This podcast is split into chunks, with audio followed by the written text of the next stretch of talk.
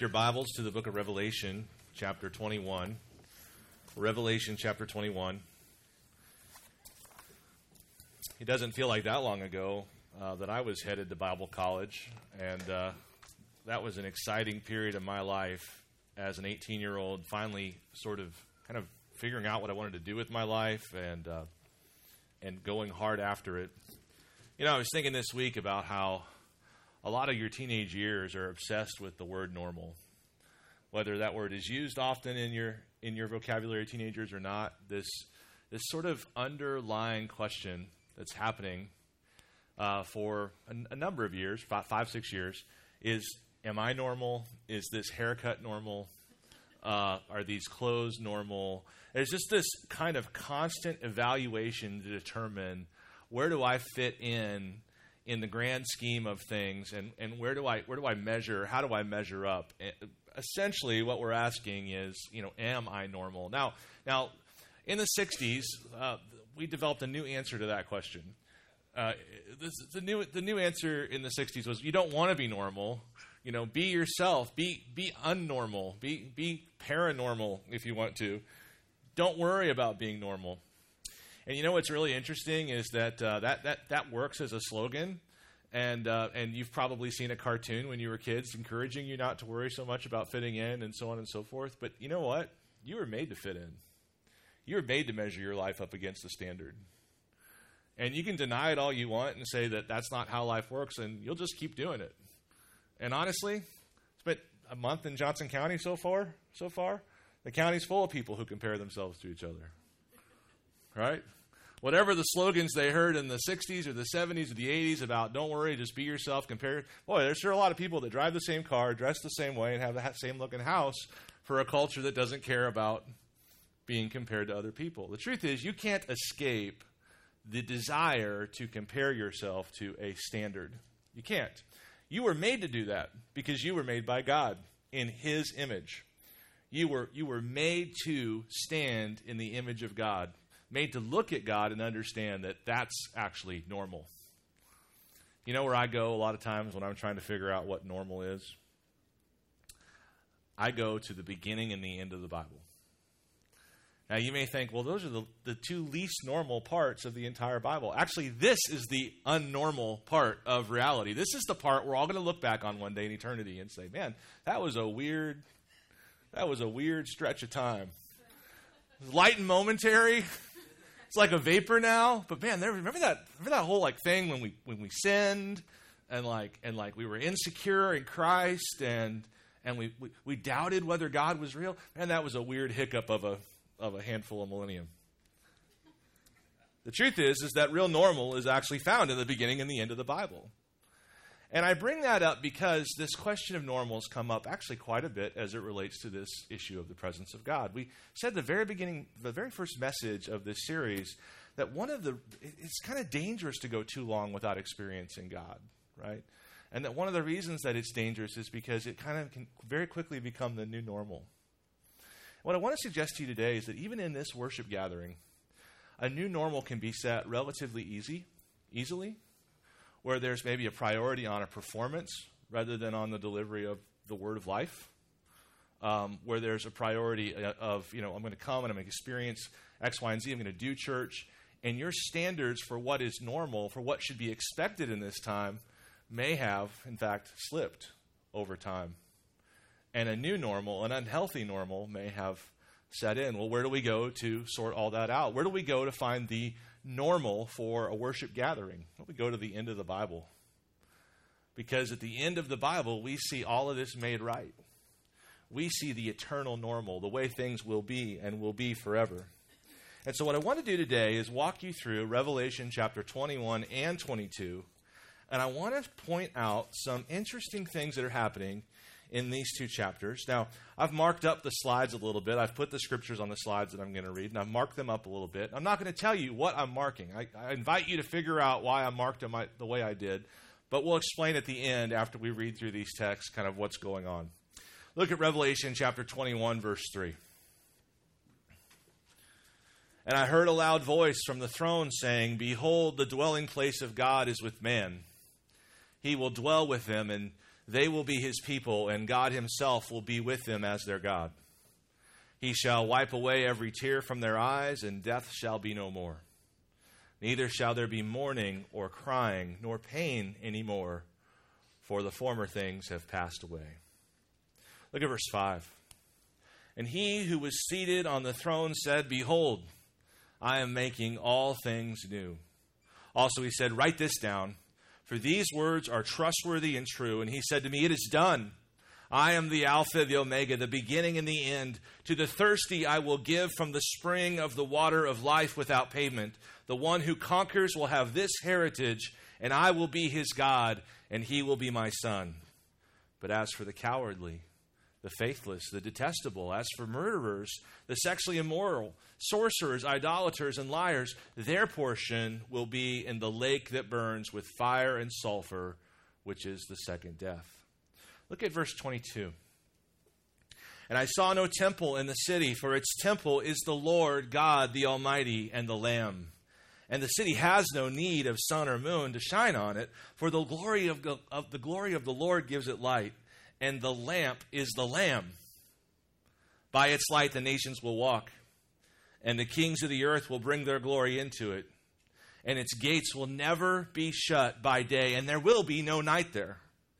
They will bring into it the glory and the honor of the nations, but nothing unclean will ever enter it, nor anyone who does what is detestable or false, but only those who are written in the Lamb's book of life. And finally, look at chapter 22, verses 1 through 5. Then the angel showed me the river of the water of life, bright as crystal, flowing from the throne of God and of the Lamb through the middle of the street of the city. Also, on either side of the river, the tree of life with its 12 kinds of fruit, yielding its fruit each month. The leaves of the tree were for the healing of the nations. No longer will there be anything accursed, but the throne of God and of the Lamb will be in it, and his servants will worship him. They will see his face, and his name will be on their foreheads, and night will be no more.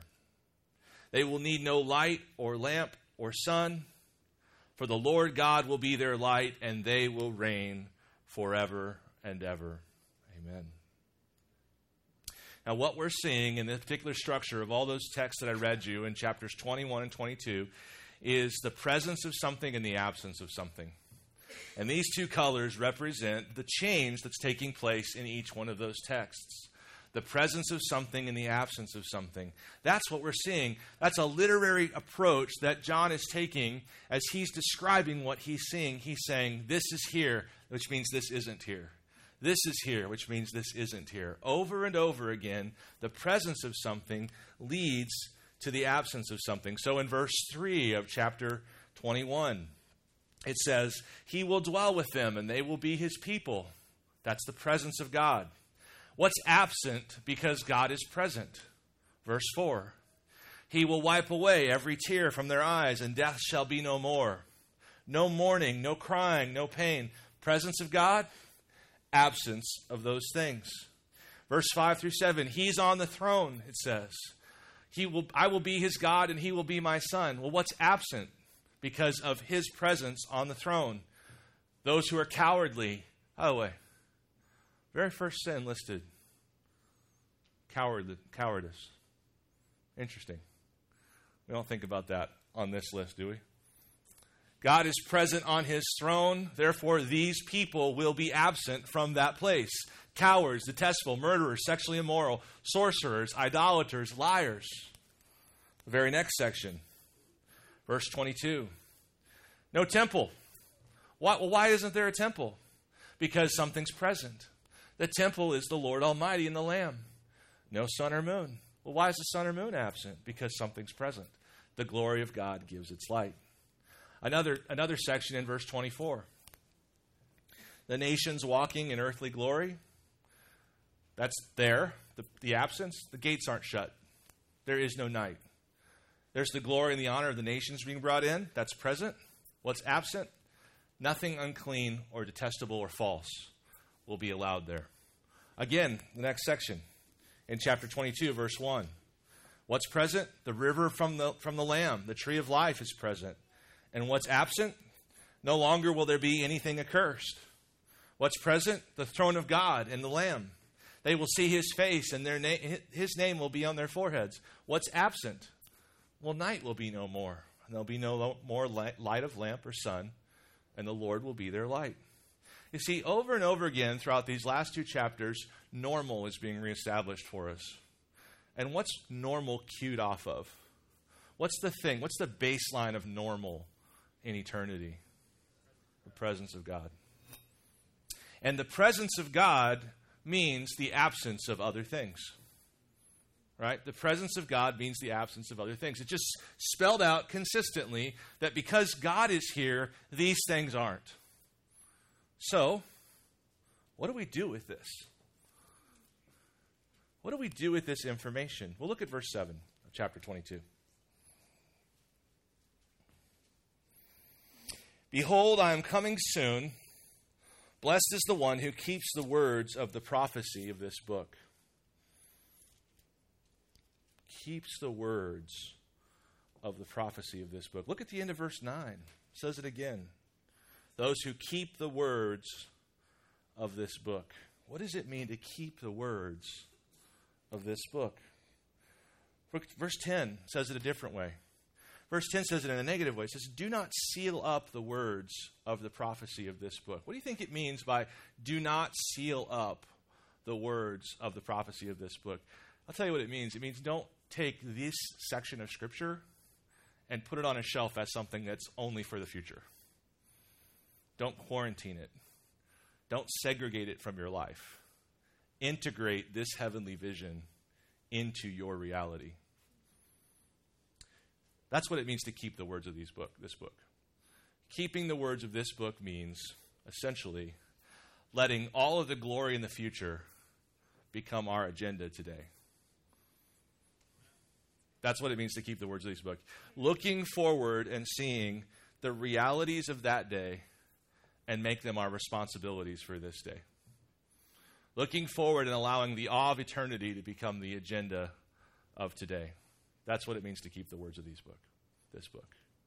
And friends, if your approach to the book of Revelation, which I admit to you is a cumbersome book, if your approach is in any way to seal it up, to separate it, to kick it off to the side, to make it irrelevant, to not keep the words of this book, to not pursue this vision for your agenda today, then you're disobeying these verses, you're not keeping the words of this book.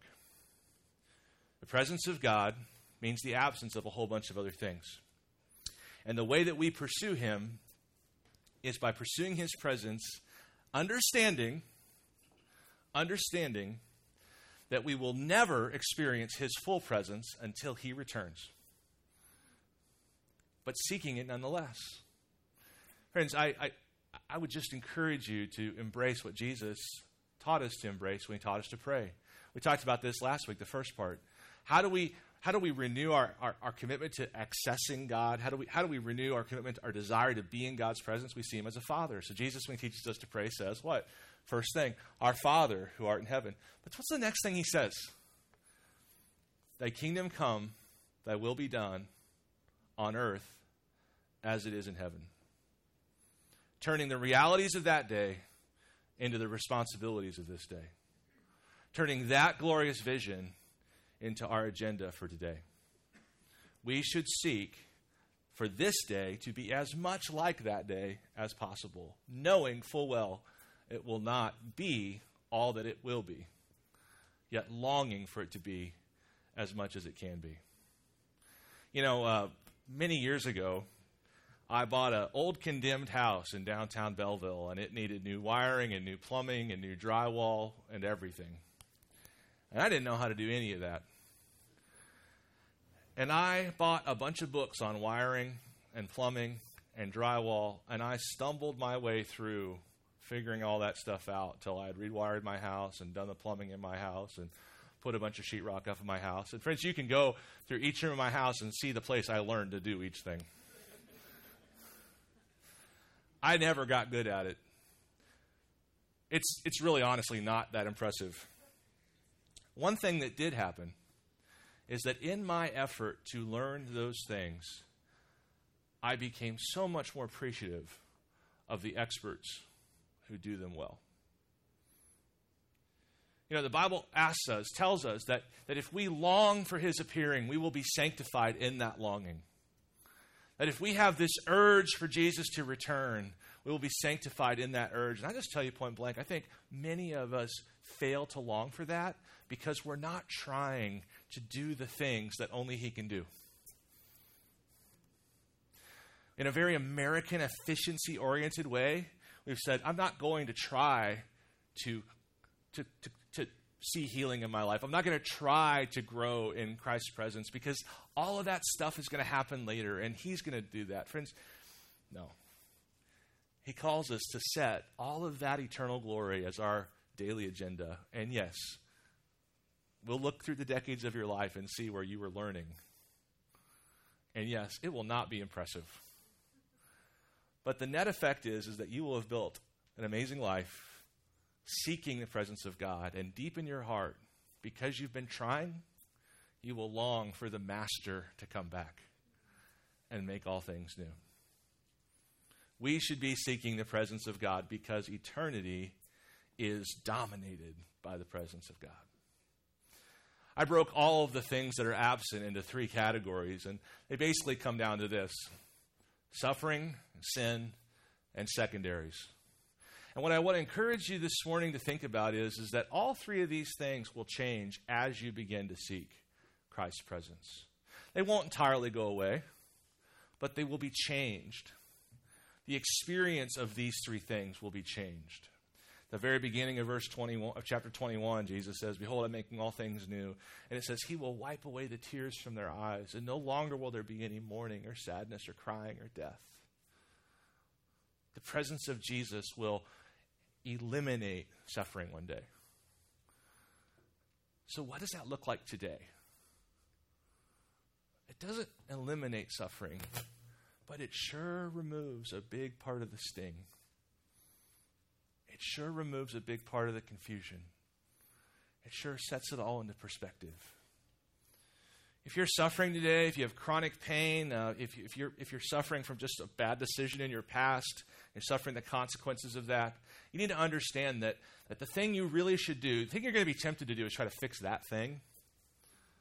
Uh, but if you came to me and, and, and asked me how to fix that thing, I would say, seek the face of Jesus. Because where else can you go? If you will experience the presence of God in your life again, if this church will experience the presence of God, it's not going to make our sufferings go away. That's going to happen when Jesus is with us physically. But it will fundamentally transform the nature of our sufferings.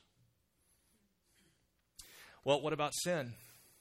Honestly, guys, some of you are struggling and have struggled for a long time with a life dominating sin. And what I mean by a life dominating sin is something that you'd really like to see go away, but your flesh just loves and is greedy for and won't let go. And you'll have seasons where things are okay and then back into the ditch again and over and over and over again. What do you do about that? Well, again, there may be some practical things to do about that particular sin, but the truth is, guys, that you know what's really going to change your relationship with that sin? Being in the light of Jesus' presence. A surpassing, replacing affection will take hold of you and God will do an amazing work in, in the sins in your life just by being present, just, just by experiencing Him more frequently. You will be surprised to see sin's grip loosened. No, it, it, it, won't, it won't go away until Jesus fully returns, but it'll fade.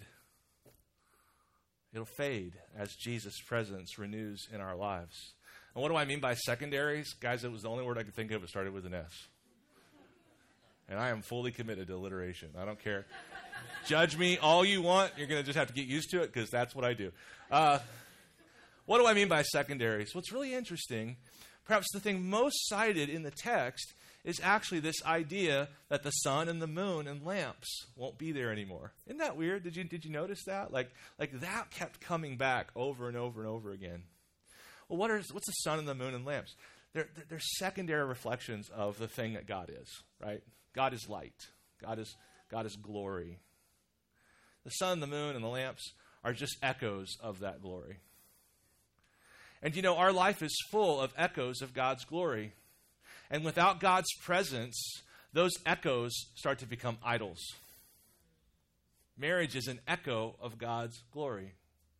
Money is an echo of God's glory. Food is an echo of God's glory. And these are secondaries that God has given us to show us good things about Himself in the light of His presence. But when God's presence is no longer felt, experienced, those things become elevated to be the most important thing. The problem with so many of these secondaries in our life is not that they're not good, that, that that's the, actually the problem. That's actually the problem. I was talking to somebody the other day, and I said, "Well, what's what's what are you struggling with?" He's like, "Well, I, I'm, I long to have this, and I long to have that, and I want to be here, and I want to I want to do this." And I just laughed. It's inappropriate in counseling setting, and looked at me and was like, well, "Why are you laughing at me?"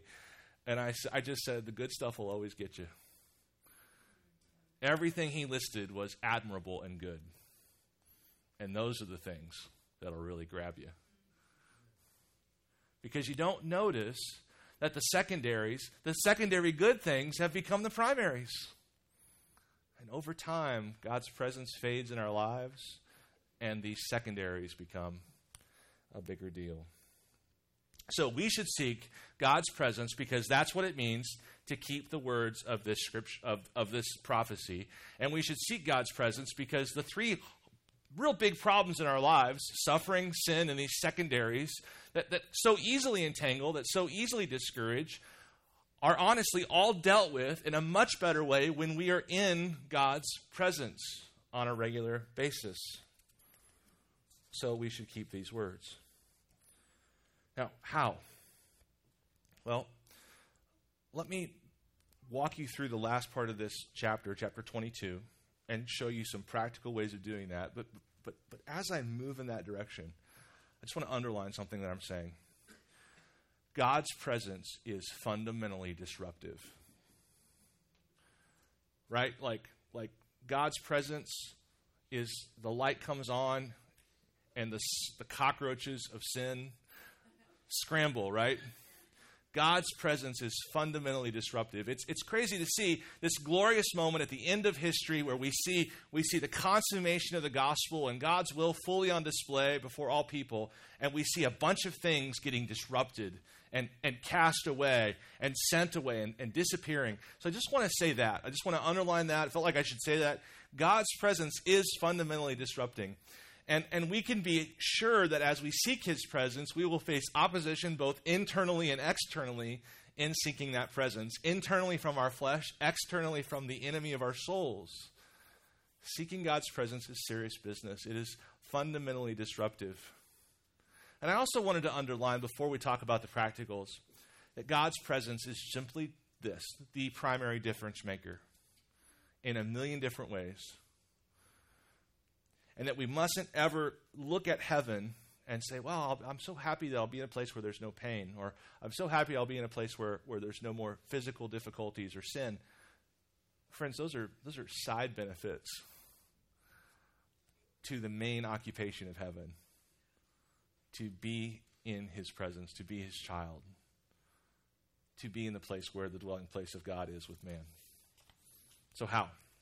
How do we keep the words of these book, this book? How do we pursue the presence of Jesus? Well, in one of the most hilarious moments in all of the Bible, uh, verse 8, we see how not to do it. now, here, you need to understand this. John has just experienced what none of us will probably ever experience uh, until eternity. He has just seen this amazing heavenly vision. Look what he does in verse 8. I, John, am the one who heard and saw these things. And when I heard and saw them, I fell down to worship at the feet of the angel who showed them to me. But he said to me, Are you kidding me? You just saw all of this and now you're worshiping me? He says, You must not do that. I am a fellow servant with you and your brothers, the prophets, and with those who keep the words of the book, worship God. So, after all of this amazing glory, after this incredible heavenly vision, the first time John acts on it, he screws it up. He worships the messenger. Isn't doesn't that I mean that's that's what I would do. That's I would totally mess it up somehow. And and what I want to say is as we pursue this, as we practically pursue God, I think there's two points from this particular section. First is we need to be discerning. We need to got, not be swept up in emotion, right? We need to not be afraid of emotion, but we need to be discerning. John gets swept up in a moment where he's worshiping the wrong thing after just seeing an incredible vision of the right thing. I bet he was like, you know, just, just gosh, I can't believe I did that. I think the other thing to think of, to remember is let's just be patient with the fact that we are but dust.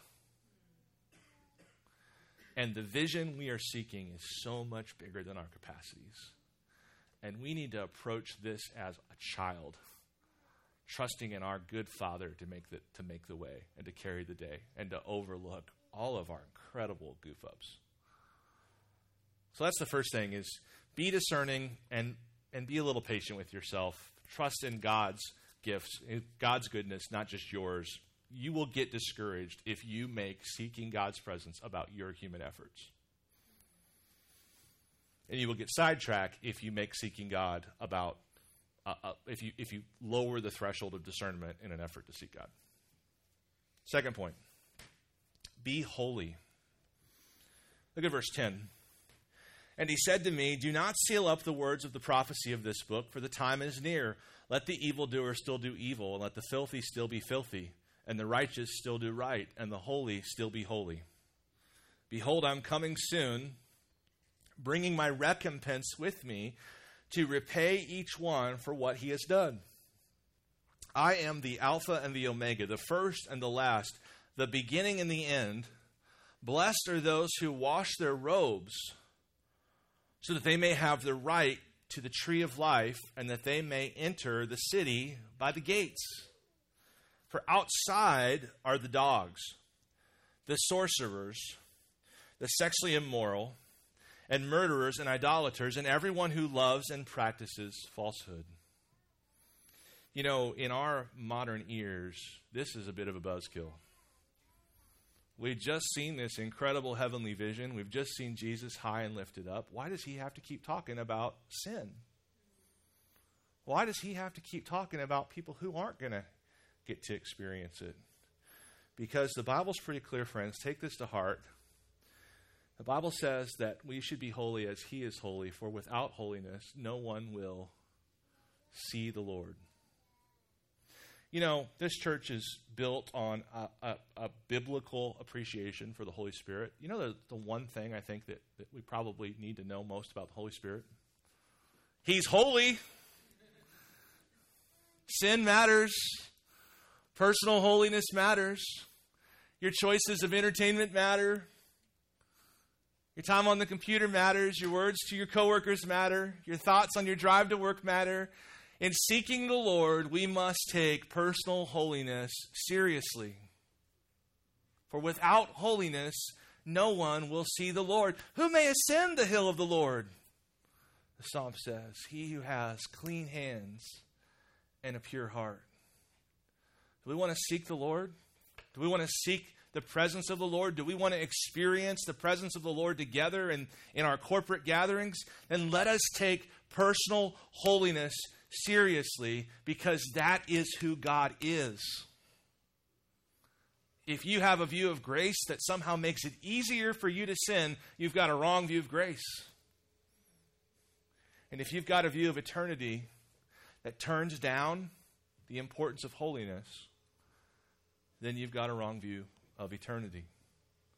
And if you think we can experience the presence of God as a people without all of us renewing our commitment to walk in His light, to put away sexual immorality, to put away lying and deception, to seek Him earnestly with our bodies and our minds and our souls, you don't understand the presence of God. You don't understand how this is going to happen. This is going to happen when God's people are more desirous of his presence than their sins. So that's number two be holy. Number three, be the body.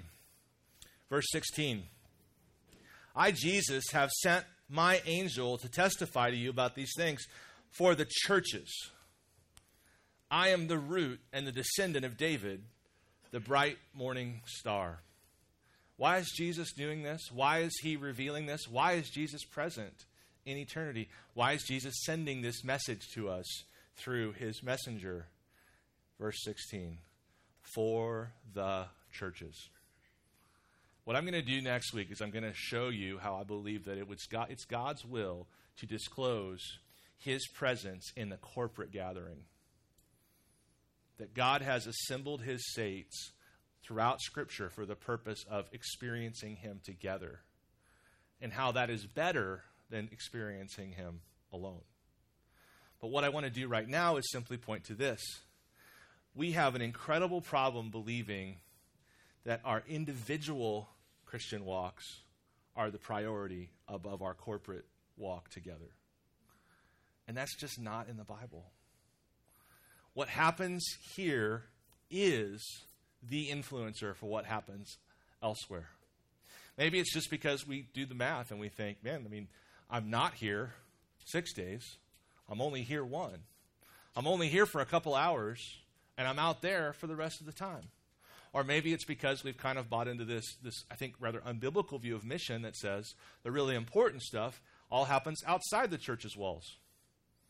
But whatever the reason, if you just actually want to do what the Bible says, you will see that God mostly discloses his presence in the corporate gathering amongst the saints assembled together to seek him. And that's the vision we just saw in Revelation. Not of you and Jesus, but of us and Jesus. Right? So be the body.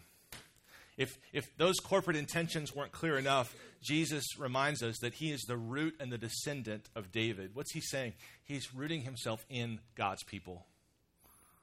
He's rooting himself in the people of God. He's like, I am of and for the people of God. Final point be thirsty. Be thirsty. Look at verse 17. The Spirit and the bride say, Come. And let the one who hears say, Come. And let the one who is thirsty come. Let the one who desires the water of life without price come.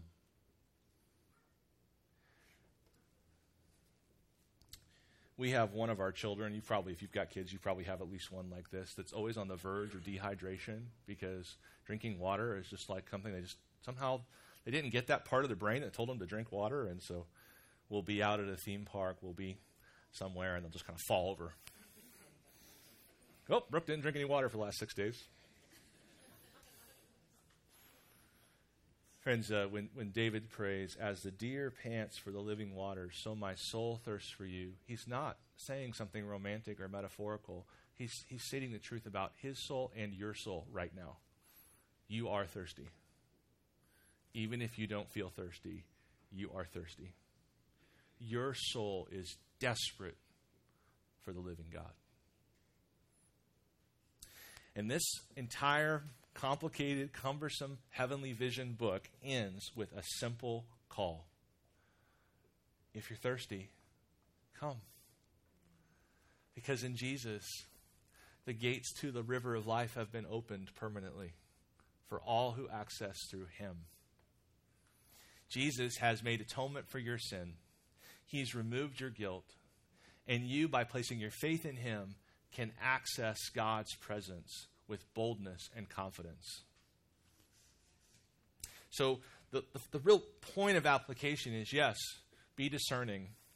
By all means, be holy. Yes, let's do this together. Let's be the body. But honestly, it's just as simple as this Are you thirsty?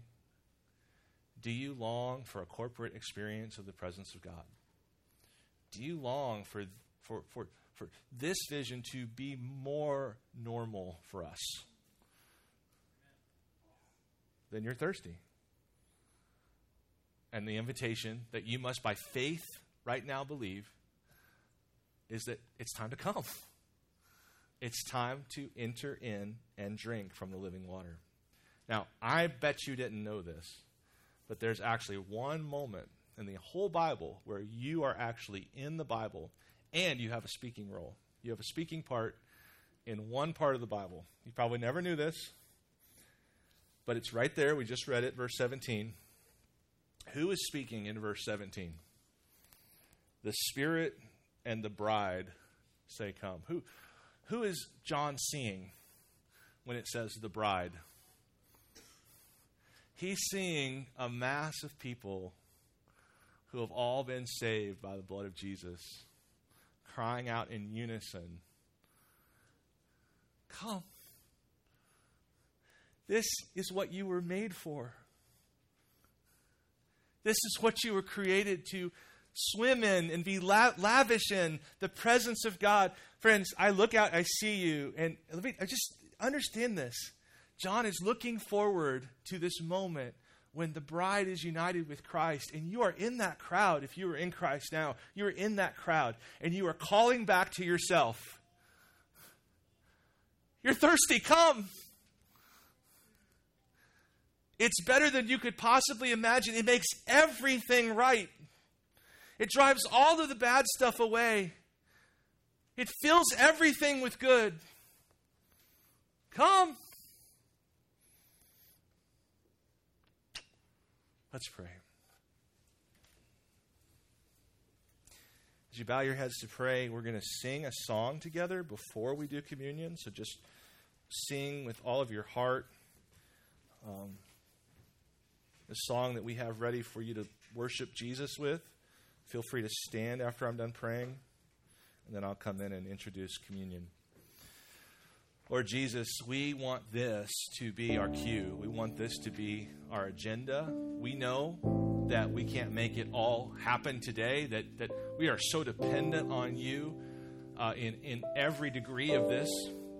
But that, Lord, we just want to sincerely call out to you today and say, by faith, we look at your word and we say, this is the ultimate, the final normal. We will live with God forever. We will be in His full, complete, perfect presence forever. That will change everything. And we know that everything's not going to change today. But we'd like something to change. We know your presence, Lord, is always disruptive. And we surrender to you today a sincere, heartfelt, just sort of asking permission, I guess, saying, please come and do the work that we desperately need. We pray, God, that you would bless us in our worship. Bless us as we partake in communion in a little bit. Fill our hearts with a, a clarity about how thirsty we really are for you. And come, Lord, be present in our midst. In Jesus' name we pray. Amen.